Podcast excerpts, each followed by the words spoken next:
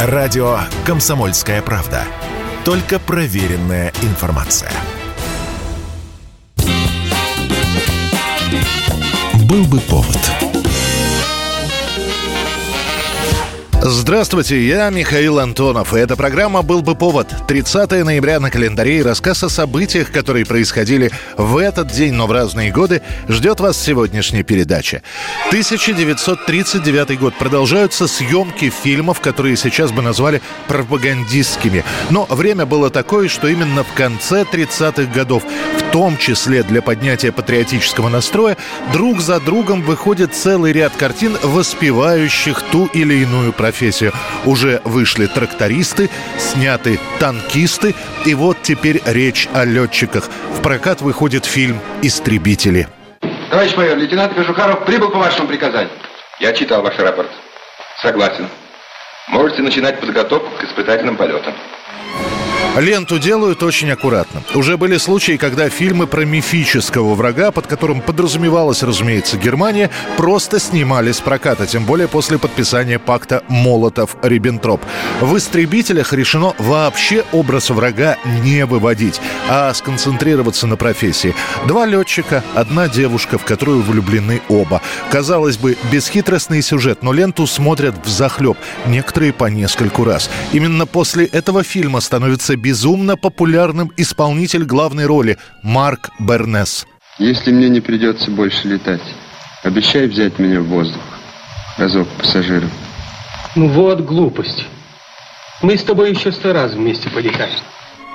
Когда уже лента была готова, выяснилось, что в «Истребителях» для финала не хватает еще одной песни. Буквально за несколько дней Никита Богословский и Евгений Долматовский придумывают композицию «Любимый город», которая в одночасье становится всесоюзно любимой. Любимый город в синей дымке тает,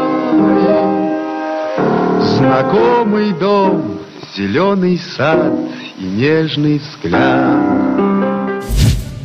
1963 год, 30 ноября. Власть продолжает борьбу с тунеядцами, под которую зачастую маскируется борьба с инакомыслящими. В газетах и журналах периодически появляются фильетоны на эту тему. Один из них более чем примечательный. Газета «Вечерний Ленинград» в этот день публикует заметку «Около литературный трутень». Начинается она таким образом.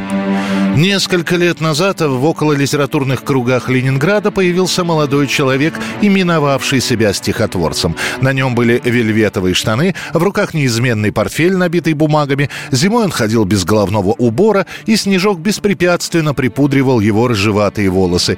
Приятели звали его запросто Осей. В иных местах его величали полным именем – Иосиф Бродский. Я всегда твердил, что судьба – игра, что зачем нам рыба разъесть икра, что готический стиль победит как школа, как способность торчать, избежав укола – Бродскому на тот момент 23 года. Литературой уже года три как занимается. Принимает участие в турнирах поэтов. Некоторые его стихи печатаются в сам издате, о чем, конечно, знает КГБ. Первое официально опубликованное стихотворение «Баллада о маленьком буксире» в сильно сокращенном виде в 1962 году напечатано в журнале «Костер». Также деньги приносят переводы. И все-таки своим поведением и независимостью Бродский вызывает раздражение, да еще и перебивается случайно случайными заработками. Фильетон выходит в конце 63 года, и уже в январе в этой же газете публикуют письма возмущенных читателей, которые потребуют публично осудить бездельника. Не веди себя, как будто что-то значительное произошло. Веди себя, как будто ничего не произошло, да? 3 февраля 1964 года Бродского арестуют по обвинению в тунеядстве. Уже к марту пройдут два судебных заседания. Тунеядца Бродского приговорят к пяти годам принудительного труда в отдаленной местности.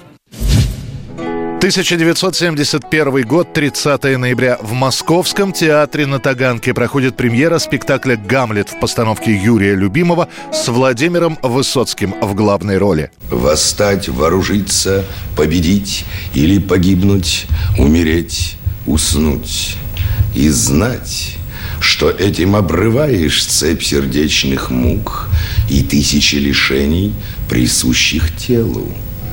На самом деле Юрий Любимов хотел поставить изначально хроники Шекспира, но чиновники запретили этот спектакль даже на уровне утверждения. И худрук выбирает классического Гамлета, но вне классической трактовки декораций. На сцене самодельный, похожий на рыбацкую сеть занавес, разрытая могила с грудой настоящей земли, костюмы скорее условные, никакой пышности. Гамлет Высоцкий в обычной черной водолазке. Самого Высоцкого Любимов долго пробивает во всех инстанциях. Песни Высоцкого уже известны многим, и режиссера просят убедительно найти другую кандидатуру на главную роль. Любимов не соглашается. А когда Высоцкого утверждает, он еще и с самим Владимиром Семеновичем едва не поссорится во время репетиций. Но я не сдержал, сказал, вышел, уходи. И он ушел в запой. И тем не менее, после долгих репетиций спектакль выходит. «Гамлет» — это главная театральная премьера сезона. Билетов на Таганку не достать. Высоцкий будет играть Гамлета 9 лет, до самой смерти. 1988 год. Есть обычай на Руси ночью слушать BBC, а также другие до последнего момента вражеские голоса. Голос Америки или Радио Свобода. Правда, слушать приходилось с трудом. Станции глушились, и зачастую, что именно говорит ведущий, разобрать получалось с трудом. Западные дипломаты в Москве, отмечает далее Даско Дотер, ожидают, что Андропов перенес идеологические функции Суслова, а это даст ему возможность оказывать большее влияние, чем до сих пор, как на состав кадров, так и на внешнюю политику.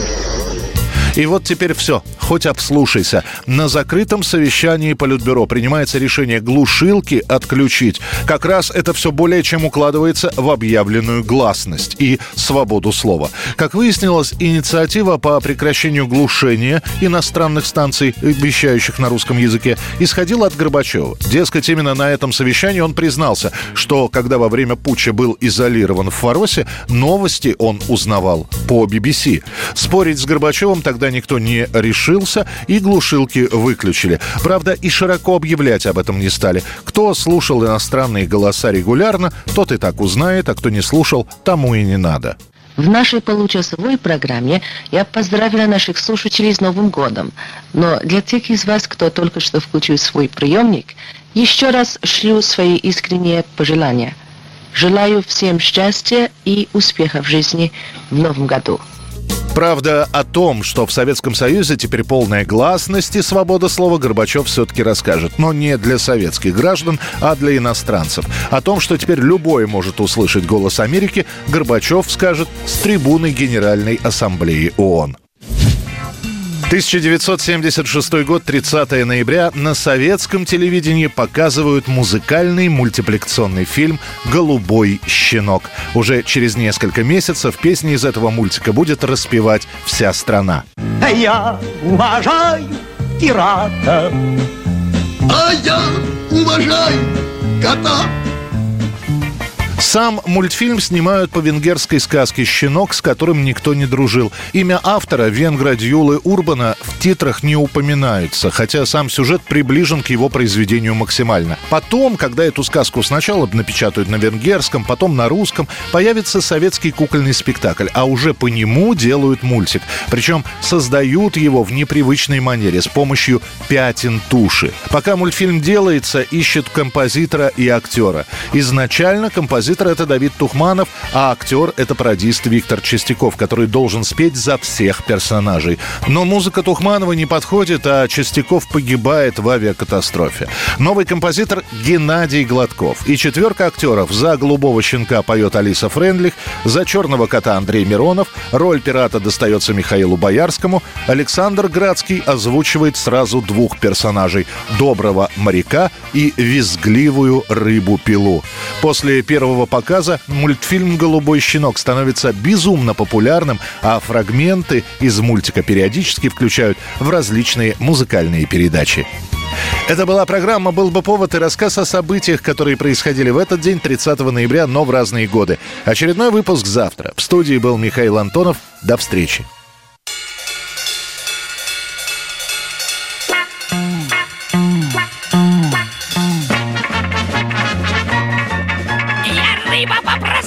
Биуа! Билю, что в океане попадется, И скоро ваша шхуна пополам Под острою пилой распадется И гнилой